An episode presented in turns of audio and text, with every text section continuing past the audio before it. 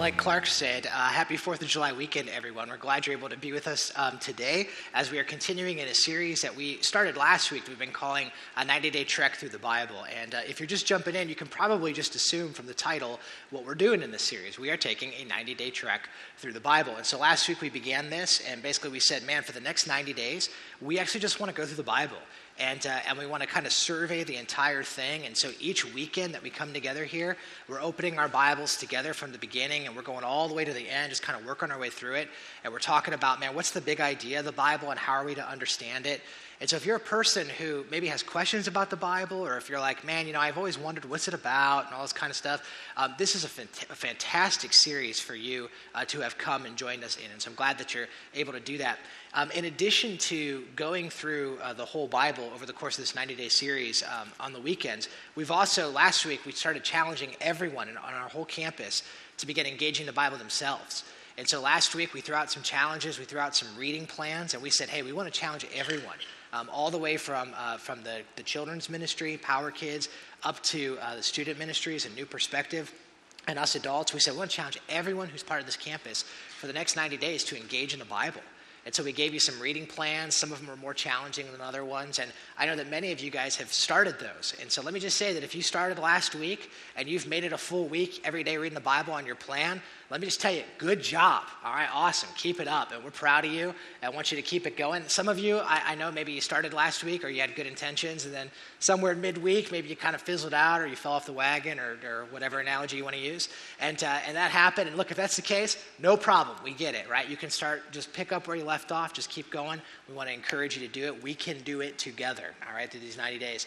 Um, if you're a person who wasn't here last week, and you're like, well, man, I want to jump in on that. Can I, can I jump in as well? Absolutely. And we actually have some reading plans and we have um, some, some different creative resources that are out in our cafe. They're all free. You could just take those, and we'd encourage you to jump in. Your 90 days can start today if you wanted to. And uh, we want to encourage everyone to get in the Bible. So the whole series is all about the Bible the Bible, the Bible, the Bible, the Bible, the Bible. And so last week, if you were with us, we started off with just an introduction. And we said, you know what? Before we even open the Bible, we need to ask a very foundational and important question. And the, and the, basic question that we looked at last week was just this we said, What is the Bible? And so we spent the whole week last week just defining what is this thing? And, and so we found out some really important stuff. If you were here, uh, we found out, for example, that the Bible is not really one book. Um, it's not one book that was written by one guy at one time. We learned really what the Bible is. It's better to think of it like a library. It is 66 manuscripts that were written over the course of 1,500 years by 40 different authors. They have been compiled together. They were written on three different continents in three different languages.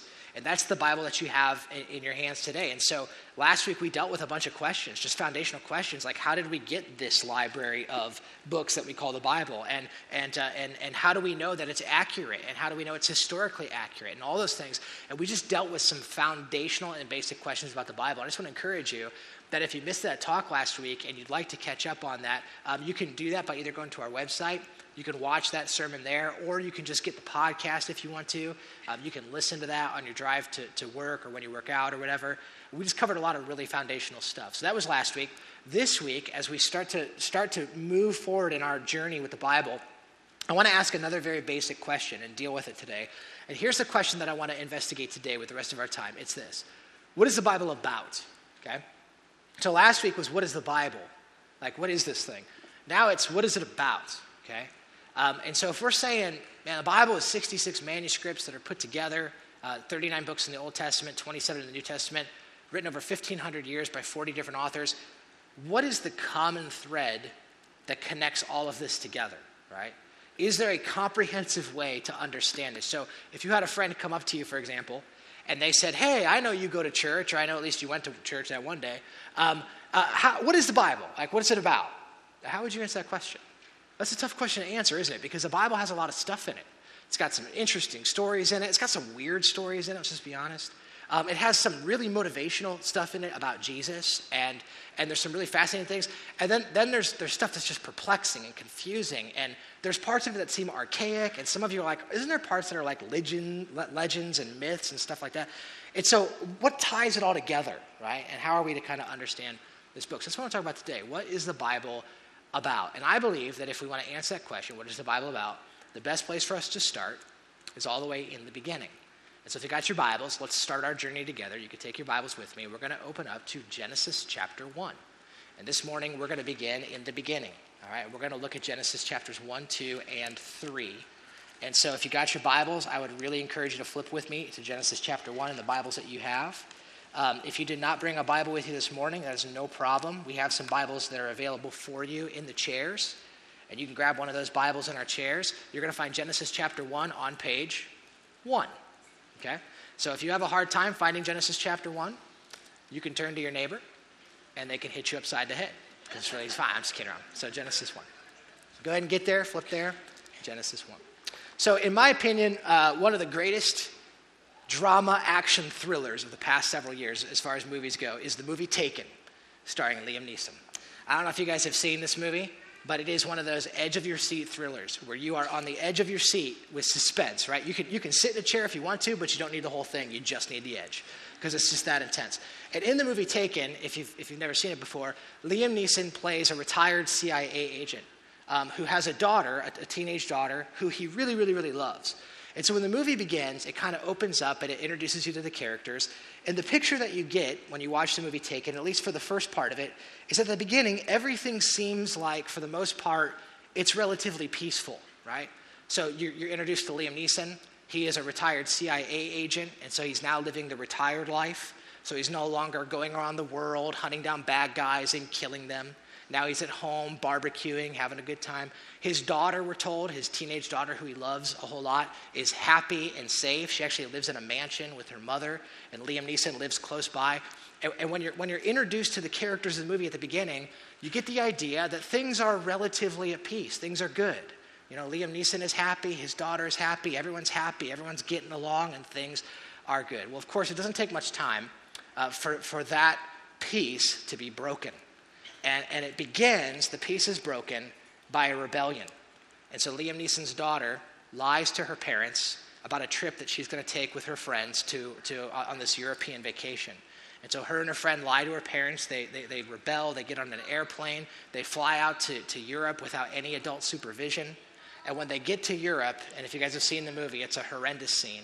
Um, every parent's nightmare. Uh, the daughters get abducted, they get taken hence the name of the movie, Taken. And, and it's, a, it's a hard scene to watch, but in the midst of the kidnapping of the, the, the girls in this movie, I believe one of the best scenes in all of cinema history happens. And it happens in the midst of the girls being taken. So the girls are being taken, and, and Liam Neeson's daughter, realizing she's in trouble, grabs her phone and she calls her dad. And the reason she calls her dad is because, you know, he's Liam Neeson. And so she calls him, and she's like, this is terrible. Things are going terrible. I'm, you know, it's, it's awful. I don't know what to do. And so Liam Neeson, very calm, is saying, okay, you need to get under the bed. Okay, now, now you need to do this. Now be very quiet. Now move into this room. Now do this. And he's directing her on how to do it. Well, uh, unfortunately, they're unable to stop the kidnapper from taking her. And the circumstance becomes such that Liam Neeson finds himself on the phone with the man who has just taken his daughter. And this scene, when Liam Neeson is talking to the man who took his daughter, is the best one of the best scenes of all time in movie history. And, and rather than explain it to you, I thought I'd just show it to you. All right, so let's just watch this clip from Taken. I don't know who you are. I don't know what you want. If you are looking for ransom, I can tell you I don't have money. But what I do have are a very particular set of skills. Skills I've acquired over a very long career. Skills that make me a nightmare for people like you. If you let my daughter go now, that'll be the end of it. I will not look for you. I will not pursue you. But if you don't, I will look for you. I will find you. And I will kill you. Liam Neeson is the baddest man alive, by far. Isn't that like the greatest scene ever? He's just so, so tough, right? And if you guys have never seen the rest of the movie Taken, here's the rest of the movie. Little spoiler alert, which is not a surprise. The rest of the movie is Liam Neeson making good on the plan that he just proposed on the phone. I will find you, I will hunt you down, and I will kill you. And that's pretty much the movie, right? Is, is Liam Neeson here is not making a threat, okay? He is like, this isn't a threat, this is a fact. This is what's going to happen if you don't let my daughter go. And that is the rest of the movie Taken. Now, when I first saw the movie Taken, um, and I was watching that scene, and Liam Neeson was on the phone, I had this thought go through my mind when I watched it. And the thought that went through my mind was this I thought to myself, now that is Genesis chapters 1 to 3. And some of you are like, that's exactly my thought when I watched it. Like, Such a dork, dude. No, but that's my thought. I thought that's Genesis 1 to 3. And you're like, well, what are you talking about? Well, the same sequence of events that we see in the movie Taken is the exact same sequence of events to some extent that we see take place in the Bible. And so in Genesis chapters 1 to 3, you actually see a sequence of three things happen. Here's the three things that you see there's peace, there's rebellion, and then there's a phone call, there's a promise. And those three things happen in Genesis 1, 2, and 3. There's peace, there's a rebellion, and then there's a promise, there's a phone call that's made. Some of you are like, what are you talking about? Well, that's what I want to spend our time getting into. And so let's just start at the top. And let's talk about at the beginning, there was peace. All right, so if you got your Bibles, glance down with me at Genesis chapter 1. And you go ahead and open them up. And I actually don't want you to read it. I just want you to look at it. Look at Genesis chapter 1 and look at it from afar. Take a look at it. I want you to notice, at first glance, you probably already notice that Genesis chapter 1 looks different than the rest of Genesis, right? What do I mean by that? You notice that it has indentations. Uh, many of your translations, you can see that that's the case. You notice it has almost what looks like stanzas, right? Uh, why is that? By the way, anytime you read your Bible and you see that, that literarily it takes a different form, you always want to ask, why is that? Okay? Now, the reason that's the case is because Genesis chapter 1 is poetry. Okay? It, is, it is Hebrew poetic literature. And, uh, and so let me, let me just explain that for a minute. We know that not only because of its form, but also because it implements literary devices that are utilized by Hebrew poetry. So, example, there is parallelism in Genesis chapter 1. Uh, there is repetition in Genesis chapter 1. And so you probably already noticed, just at first glance, that there is a ton of repetition. Do you notice that every stanza begins with the same phrase? And God said. And so we see it all throughout it in verse 3. And God said, Let there be light. In verse 6. And God said, Let there be a vault. And verse 9. And God said, Let the water under the sky be gathered. And God said, and God said, and God said, and God said. It's a repetition. Why? Because it's poetic. And not only do we see repetition in the beginning of each stanza, but each stanza ends with repetition. And you'll notice if you look at your Bibles, it always starts off, and there was evening, and there was morning the first day. And there was evening, and there was morning the second day and there was evening, and there was morning the third day. You hear it? It has meter, it has rhyme to it. Why is that? Because it's poetry. In fact, a lot of commentators believe that Genesis chapter 1 was actually intended to be sung, it's supposed to be a song. And so we see the repetition in it. Each stanza begins with repetition, each stanza ends with repetition. And in the middle of each stanza, we also see repetition. And what is it? It's that with each progressive step of creation, God declares it is good. So God creates. On this day, God created. It, it, and then it was good. And then there was evening and there was morning and it was the first day. Right? And we see that all throughout Genesis chapter 1. God saw it was good. He saw it was good. He saw it was good. When he creates man, he says it is very good. Right? And, and why is all this happening? Well, because it's a poem. It's a poem. And what does the poem tell us? It tells us this that God is a loving creator who created, th- created everything good and created everything perfect. And it's a poem that we have. It's a creation poem. Now, let me just, let me just say something about that real quick, and almost as a quick aside, okay? Just a quick aside on this, because I think it's worth mentioning. Um, many of you know that Genesis chapter 1 is a chapter in the Bible that is met with a lot of confusion and a lot of controversy. And the confusion and controversy that surrounds Genesis chapter 1 is usually about how are we supposed to understand this, right? And so there's a group of people, for example, that will say, well, the way that we understand Genesis chapter 1 is that we're supposed to understand it historically and scientifically. And so, because of that, the Bible says that God created the, the universe in six days. That means that God created the universe in six literal days, and that we need to scientifically and historically try to prove that that's true. And so, there are a group of people, many people, many of us believe that. God created the universe in six literal days. Well, there's another group of people that say, well, wait a minute, wait a minute, because Genesis chapter 1 is poetry. And, and, poetry isn't supposed to be read like science. It's not supposed to be read like history. And so that means that all of this is really a myth, right? It's a folklore. It's not intended to be taken as true. And so it's not true. It's just a good song. It's just a neat poem, right? That's all it is. And let me just say on that, regardless of where you stand on this issue, that I think there's a consideration that you need to have because there can be dangers on either side of this. And let me just explain what I mean. Um, one of the things throughout this whole series, whenever you're reading the Bible, you always have to ask the question what is it that I'm reading? Because how you understand something, um, it, uh, understanding what you're reading is going to determine how you understand it. Right? So let me give you an analogy. I could, I could tell you a story in a number of different ways, right? We can, we can tell stories in a lot of different ways. So, for example, if I wanted to tell you the story of how I met Jess, how I met my wife, I could do that in a number of ways. Um, I could do that scientifically. If you said, How did you meet Jess? I could, I could give you a scientific story, and it might look something like this. I could say, Well, upon first observation, Jessica's appearance had a neurological effect on me, and a rush of endorphins surged through my body. This resulted in a chemical imbalance within my brain that caused me to act in a manner that was abnormal, right? I could tell you that. Now, I would sound weird if I told you that. It's not very romantic, right? It doesn't sound very romantic, not a pickup line, right? Like, hey, baby, you create a chemical imbalance in my brains. Want to go out? You know, this is not going to work out. But, but I could tell it that way. I could if I wanted to, right? Um, I could tell that, that story historically. I could tell you this about our story. I could say, I, Tony Lavigny, son of John Lavigny II, uh, first met Jessica on June 5th, 2005. She walked into 754 Gent Road at 8.15 p.m. Subsequently, on August 14th, 2005, we had the Define the Relationship, DTR, conversation at 9.30 p.m. Eastern Standard Time. And again, that's, that might sound more like a police report than like a romantic story of how I met my wife, but I could tell it that way if I wanted to, right? Or I could tell it to you as poetry, couldn't I? I could tell you as poetry. And it might look like this. On the enchanted evening I first beheld my beloved, my heart leapt within me. Lo! My soul was brought to, I don't know why I sound like Ron Burgundy. my soul was brought to life for the first time, and my love was like a thousand oxen, strong and unable to be tamed. Right? I can tell you the story.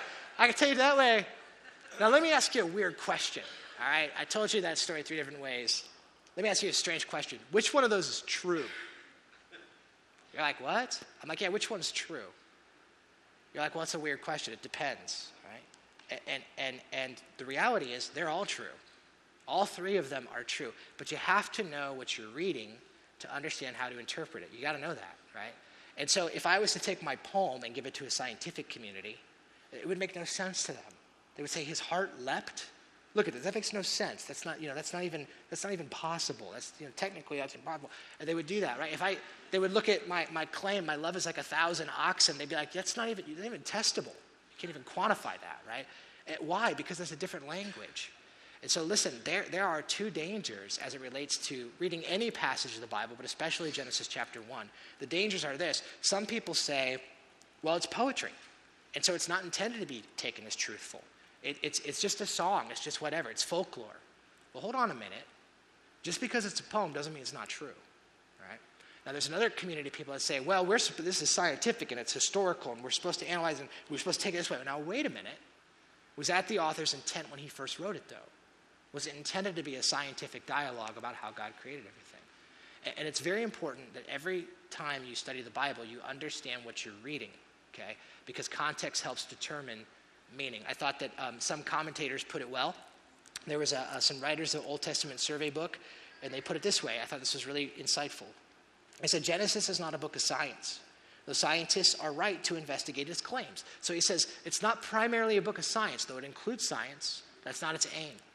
Says it's not a book of biographies, though much, uh, much can be learned from the lives of men and women portrayed in these pages. It's not a book of history, though history is the path that it follows. He says it's a book of theology. That's what Genesis is about, right? Um, I like the way Galileo put it. Galileo said this He said, The Bible is not preeminently concerned with telling us how the, how the heavens go. The Bible instead is most concerned with telling us how to go to heaven. I think they're onto something, you see, because what they're teaching us is you have to understand what you're reading to be able to determine what its meaning is.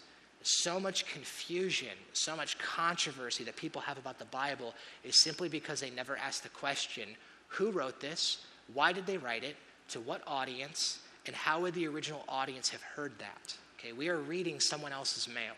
And so we got to figure out what's the circumstance in which it was written, and that will help us determine context determines meaning. It's very, very important. So, having said that, then, here's a real question then. What is the context in which this book was written. So let me just give you a little bit of background because I think it'll help us understand Genesis chapter 1 better. So here's just a little bit, a little bit of background on Genesis. We know that Genesis was written by Moses, most widely accepted, written by Moses, to the Israelites after being freed from Egyptian captivity. So the Israelites were enslaved to the Egyptians for over 400 years. They were released and they were in the wilderness, and it's in this circumstance that Moses, through the power of the Holy Spirit, wrote the book of Genesis. Another thing that we know is that the Israelites have just spent more than 400 years exposed to Egyptian mythology and polytheistic worldview. Okay? And so the, so the Israelites were in Egyptian captivity, which meant that they were immersed in Egyptian culture. These guys were well acquainted with Egyptian mythology. They were well acquainted with polytheism, which, by the way, is the worshiping of several gods, right? The Egyptians had a god for everything. And so the Israelites now have just come out of that culture as slaves for 400 years. They are immersed in this culture. And then the Bible tells us that they were delivered. The other thing we know is that they had witnessed the power of God firsthand.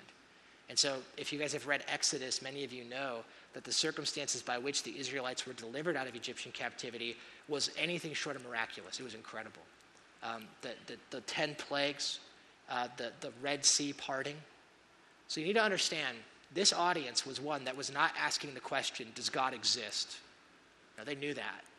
They, they actually had just seen that firsthand. The question they were asking is, Who is this God who just saved us? And, and, and, and it's in that context that Moses writes this poem. And by the way, poems would have been a very normal way of, of communicating in an Egyptian audience. And so he's communicating to a certain group of people in a certain way. And this poem reveals some stuff about God. And what does it reveal? Well, I'm just going to tell you that to the original audience, there are a few things about Genesis chapter 1 that would have been absolutely earth shattering to the first hearers. So, one of them is this. One of the things that the first Israelites, when they heard this poem, they would have been shocked by, is that there is one God who has created everything. Right? Remember, they just came from Egypt, where they worshiped the sun, and they worshiped the moon, and they worshiped the stars, and they worshiped the sandwich. They worshiped everything, right? They have a God for everything. And so now, now Moses says, no, no, no, there is one God, and he created everything. And they all would have been like, whoa, that is a paradigm shift. That is countercultural for us, right? That would have been, and the other thing that would have been shocking to these guys was that God created the universe and He created it to be good. He created it on purpose. He created it in an ordered way. He took time. He declared that it was good. And that would have been earth shattering for these guys because, again, when you look at the, the, the, early creation accounts that the Egyptians believed, things like the Epic of Gilgamesh and stuff like that, you notice that the, that, the, that the earth and that the people on the earth and humanity was always a result of some cosmic violence. So the gods were up here fighting and they had a war, and then somehow through that war, earth came about and people happened. And, and, and many creation accounts, they tell us that we're an accident, that we were never meant to be here. Well, all of a sudden, Moses comes along. He says, No, no, no, there was a God, and he was good, and he was benevolent, and he made this world, and he made it for us. He made it for us. In fact, when you read Genesis chapter 1, one of the things that becomes really apparent is that the crown jewel of all of God's creation is humanity. That's why, if you, if you even glance down at Genesis chapter 1, you'll notice every day it says, And God said, and God said, and God said. But on the day he made man, in verse 27, it says, So God created. That day, God didn't speak. That day, God got his hands dirty. God made. It was the crown jewel of his creation was humanity. Uh, we are told that every day God created, it was good, it was good, it was good. But the day he made man, it was very good. The crown jewel of creation. And all of a sudden, Moses is telling these people God made the universe, he made it perfect. In the beginning, there was peace. And God created it to be such that we would have peace with ourselves, we'd have peace, peace with the world, we'd have peace with God. Everything was intended to be in perfect harmony. And when you read Genesis chapter 2, it's a continuation of that peace. Genesis chapter 2 explains to us that God creates woman and that there's this incredible depth of relationship that they now share together, that they are united and that they are united not only with each other but also with God. And the Bible tells us that in the beginning there was peace, everything was in harmony with everything. But just like in the movie Taken, peace is very short lived. In fact, it only lasts two chapters. And we get to chapter three, and we see that suddenly things take a turn for the worse, and there is a rebellion. There's a rebellion in the garden. So let's just take a look with me at chapter three. If you just flip over a page, look what happens in verse one.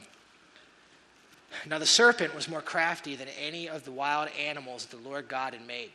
And so he said to the woman, Did God really say you must not eat from any tree in the garden? And the woman said to the serpent, We may eat fruit from the trees in the garden, but God did say that you must not eat fruit from the tree that is in the middle of the garden, and you must not touch it, or you will die. Well, you will not certainly die, the serpent said to the woman, for God knows that when you eat from it, your eyes will be opened.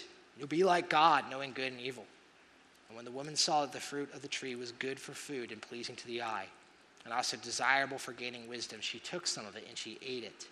And she also gave some to her husband, who was with her, and he ate it too.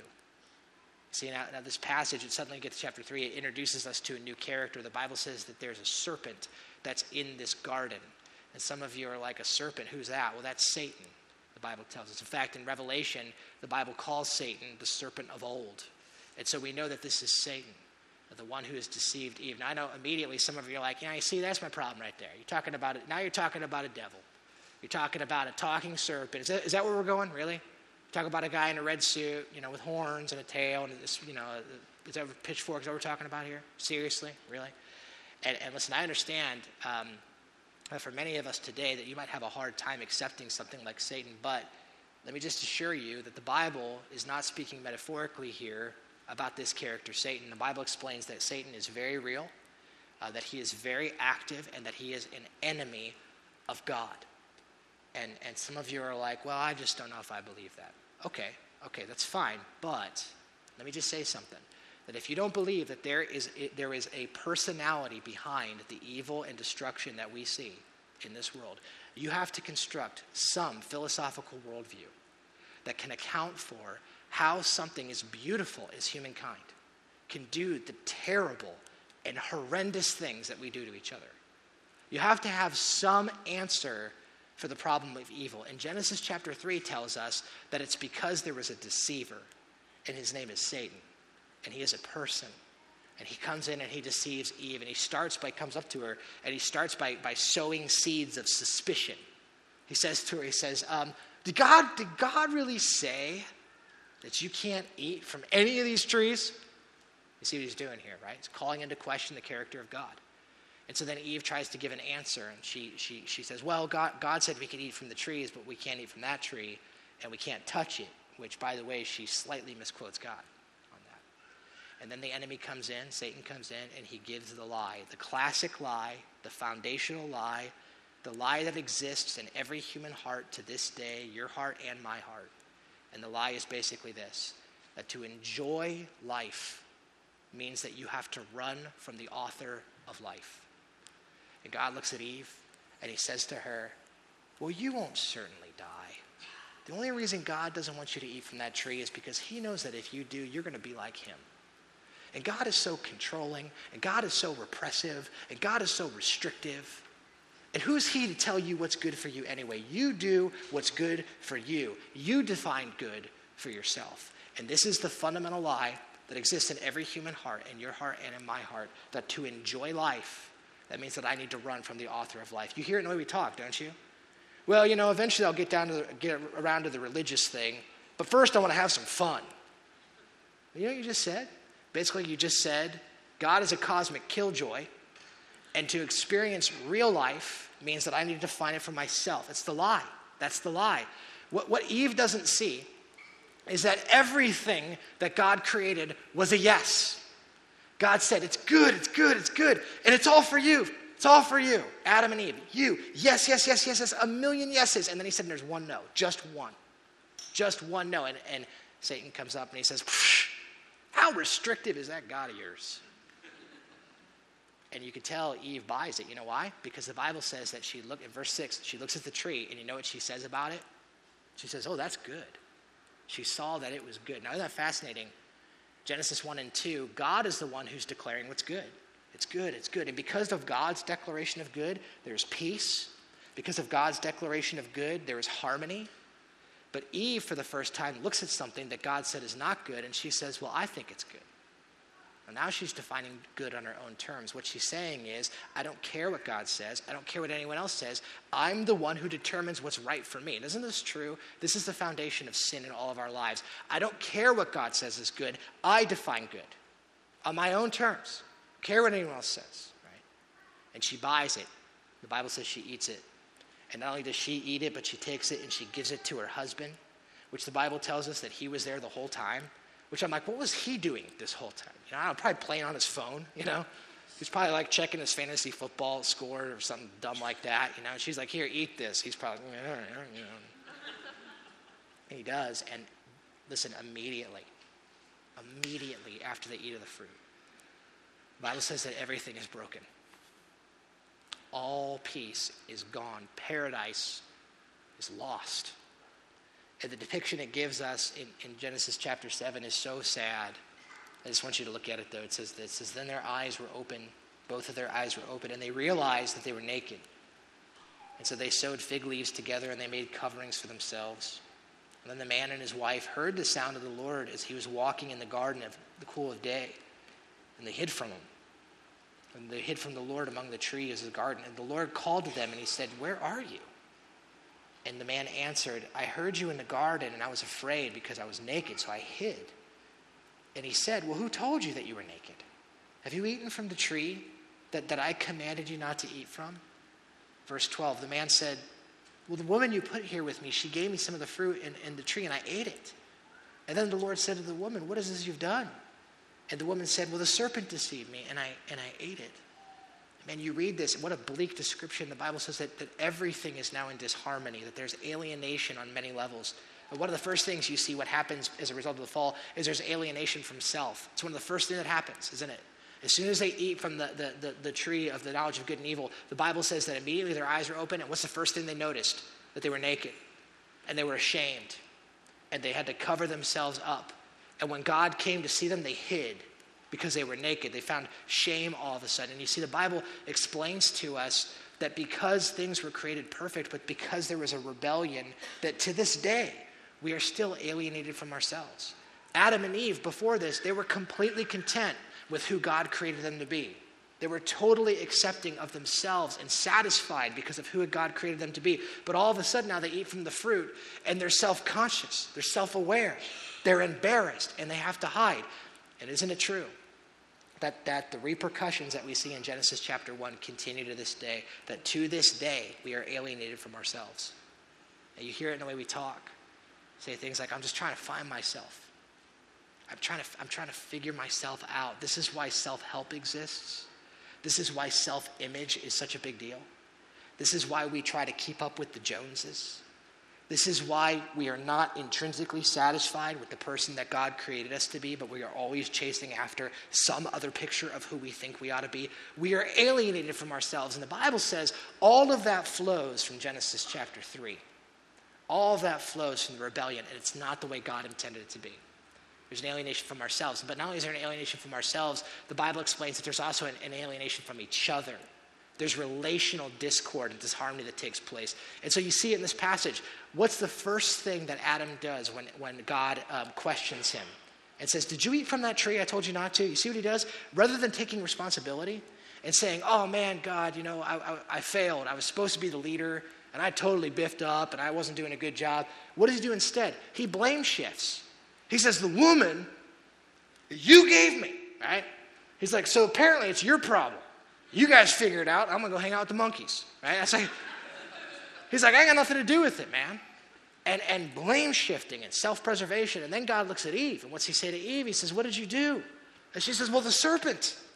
He came up and he lied to me. And, and what is this all about? Self preservation and blaming and pride. And the Bible says that all of that, the relational discord that we face in our lives, stems from Genesis chapter, Genesis chapter 3. And so all of the tension that you feel in your marriage, the blame game, and, and the unresolved hostilities, and the baggage from your first marriage, and the, the, the, the brother or sister you haven't talked to in two years because it's their fault. Where does that flow from? Genesis chapter 3. God says it wasn't supposed to be that way. But because of rebellion, there's disharmony. Things have been disjointed. There's alienation from ourselves, alienation from each other, and then most importantly, and probably most dishearteningly, I don't know if that's a word, there is, there's alienation from God. The Bible says that now, rather than running to God, they run away from God.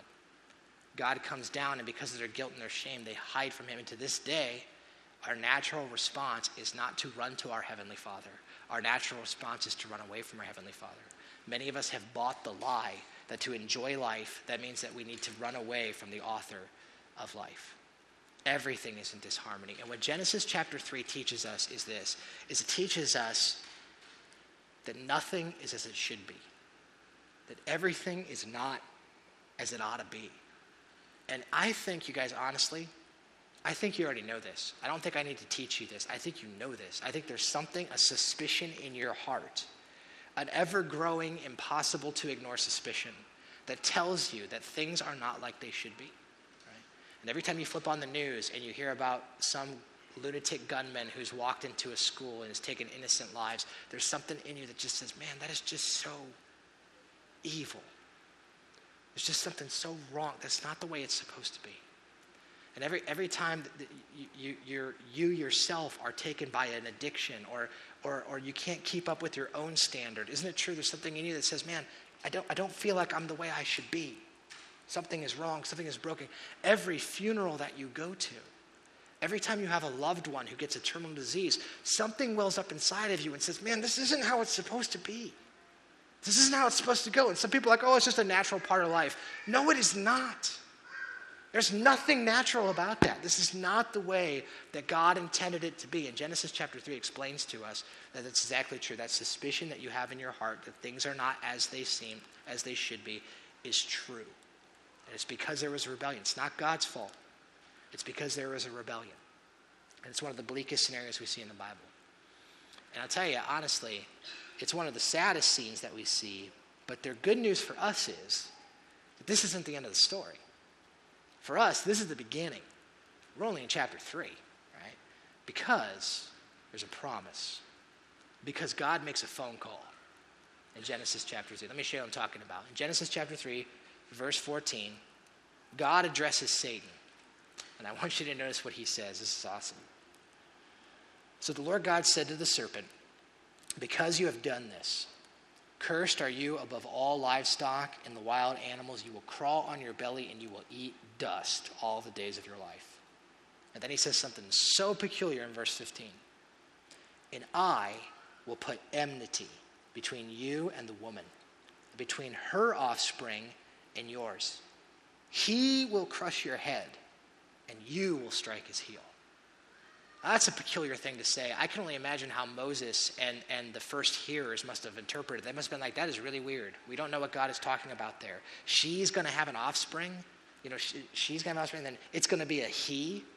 And then, and then he's going to crush, crush your head, and you're going to strike. What is that talking about? What is that talking about, right? It must have been confusing them. But we know what this is. We know what this is. That one day God is going to send one who's born of a woman. It's going to be a boy. And he's going to grow and the enemy is going to do inflict harm on him. He's going to strike his heel. He will be crucified. Oh, but he's going to crush the head of the enemy. What is this, man? This is a promise that God is making that I will come and I will save. It's a promise that he's making.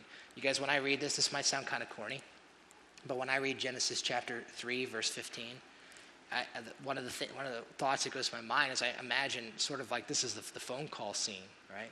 Where God is talking to Satan.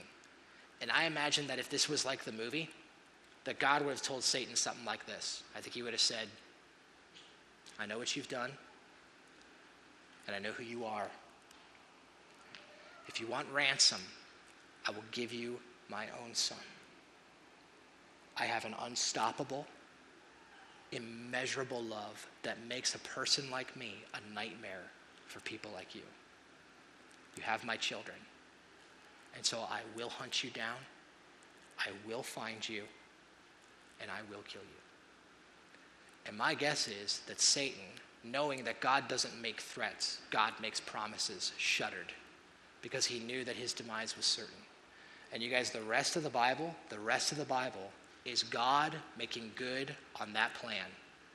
And Jesus Christ, who is the more true and perfect Liam Neeson, right, has come to do damage on the kingdom of Satan. And, and so, what is the Bible? What is the Bible?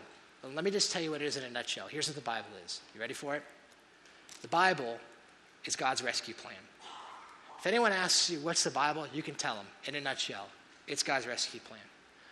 And put it another way the Bible is God's revealed story of salvation. That's what it is. That's what, the whole, that's what unites the whole thing. That's the meta narrative. That's the string that ties the whole thing together. And so when you read the Bible, you'll notice it's very selective. It's going to give you history, but it's not going to give you all the history because its point isn't history. It's going to give you science, but it's not going to give you all science because its point is not science. What's the point of the Bible? It's telling you a story. And what's the story it's telling you? The plan that God put in place to rescue us, to restore everything back to the way that it was supposed to be, to destroy Satan and to destroy sin and to destroy death. And the Bible explains that that's the story of the Bible. You know, that it's interesting, the Bible doesn't just tell us where it starts, but the Bible also tells us where the story ends. And I just want to share this to you real quick. In Revelation, the Bible explains the end of all things. And here's what it says in Revelation chapter 21. It says, And I heard a loud voice from the throne saying, Look, God's dwelling place is now among the people, and he's going to dwell with them, and they will be his people, and God himself will be with them, and he will be their God. Does that sound familiar? That's Genesis 1 again back to peace with God. He's going to wipe away every tear from their eyes. There's no more death, no more mourning, no more crying, no more pain, for the old order of things has passed away. And then he said to me, It's done. What's done? My plan is done. I am the Alpha, I am the Omega, I am the beginning, and I am the end. It begins with peace and it ends with peace. And everything in between is how God accomplishes that. That's what your Bible is. You see, if there was no human rebellion and no sin, the Bible would be a pamphlet. It'd be like two pages, right? But because of rebellion, we have all of this explaining to us how God has come to rescue us. Okay. I'm gonna ask the band to come up, and as they do, I just want to I just want to tell you where we're going for the next 11 weeks. Okay, so for the next 11, this is this is a 90 day journey. We've got two weeks down, 11 weeks left. In the next 11 weeks, I want to explain as we go through the Bible we want to explain how this is the story of, of salvation. This is God's rescue plan. And we're going to do that the next 11 weeks under three headings. And so here are the three headings that we're going to go through together. We're going to talk about what we're saved from, what we're saved from. We're going to talk about what we're saved by. And then we're going to talk about what we're saved for. Okay? So each week, um, they're going to fall under these headings, and we're going to explain how the Bible teaches us the progression of the Bible. All right? Let me just encourage you that if you're a person who has never embraced this person, Jesus Christ, and the salvation that he has offered you, it is here for you. God has sent his son to save us. And that was the purpose in which he came. Let's pray. Oh, God, I just want to say thank you for your word to us this morning. And um, Lord, it's amazing to me that you yourself were the one who has come to save us from a slavery and a bondage that we put ourselves in and that we cannot get ourselves out of. But the truth is, God, you made a promise. You, you, you promised us that you would send a deliverer to come, that he would be born of a woman, and you would strike his heel, but he would crush your head. We know that's talking about the Lord Jesus Christ. And so, Father, I pray that we would cling to you. I pray that we would put our faith in you, our trust in you, our hope in you realizing that you're our only way out. And so, Lord, encourage us with these words today. I pray that we would go from this place with a, with a deeper love for you and a deeper desire to read your word. And we ask these things in Christ's name.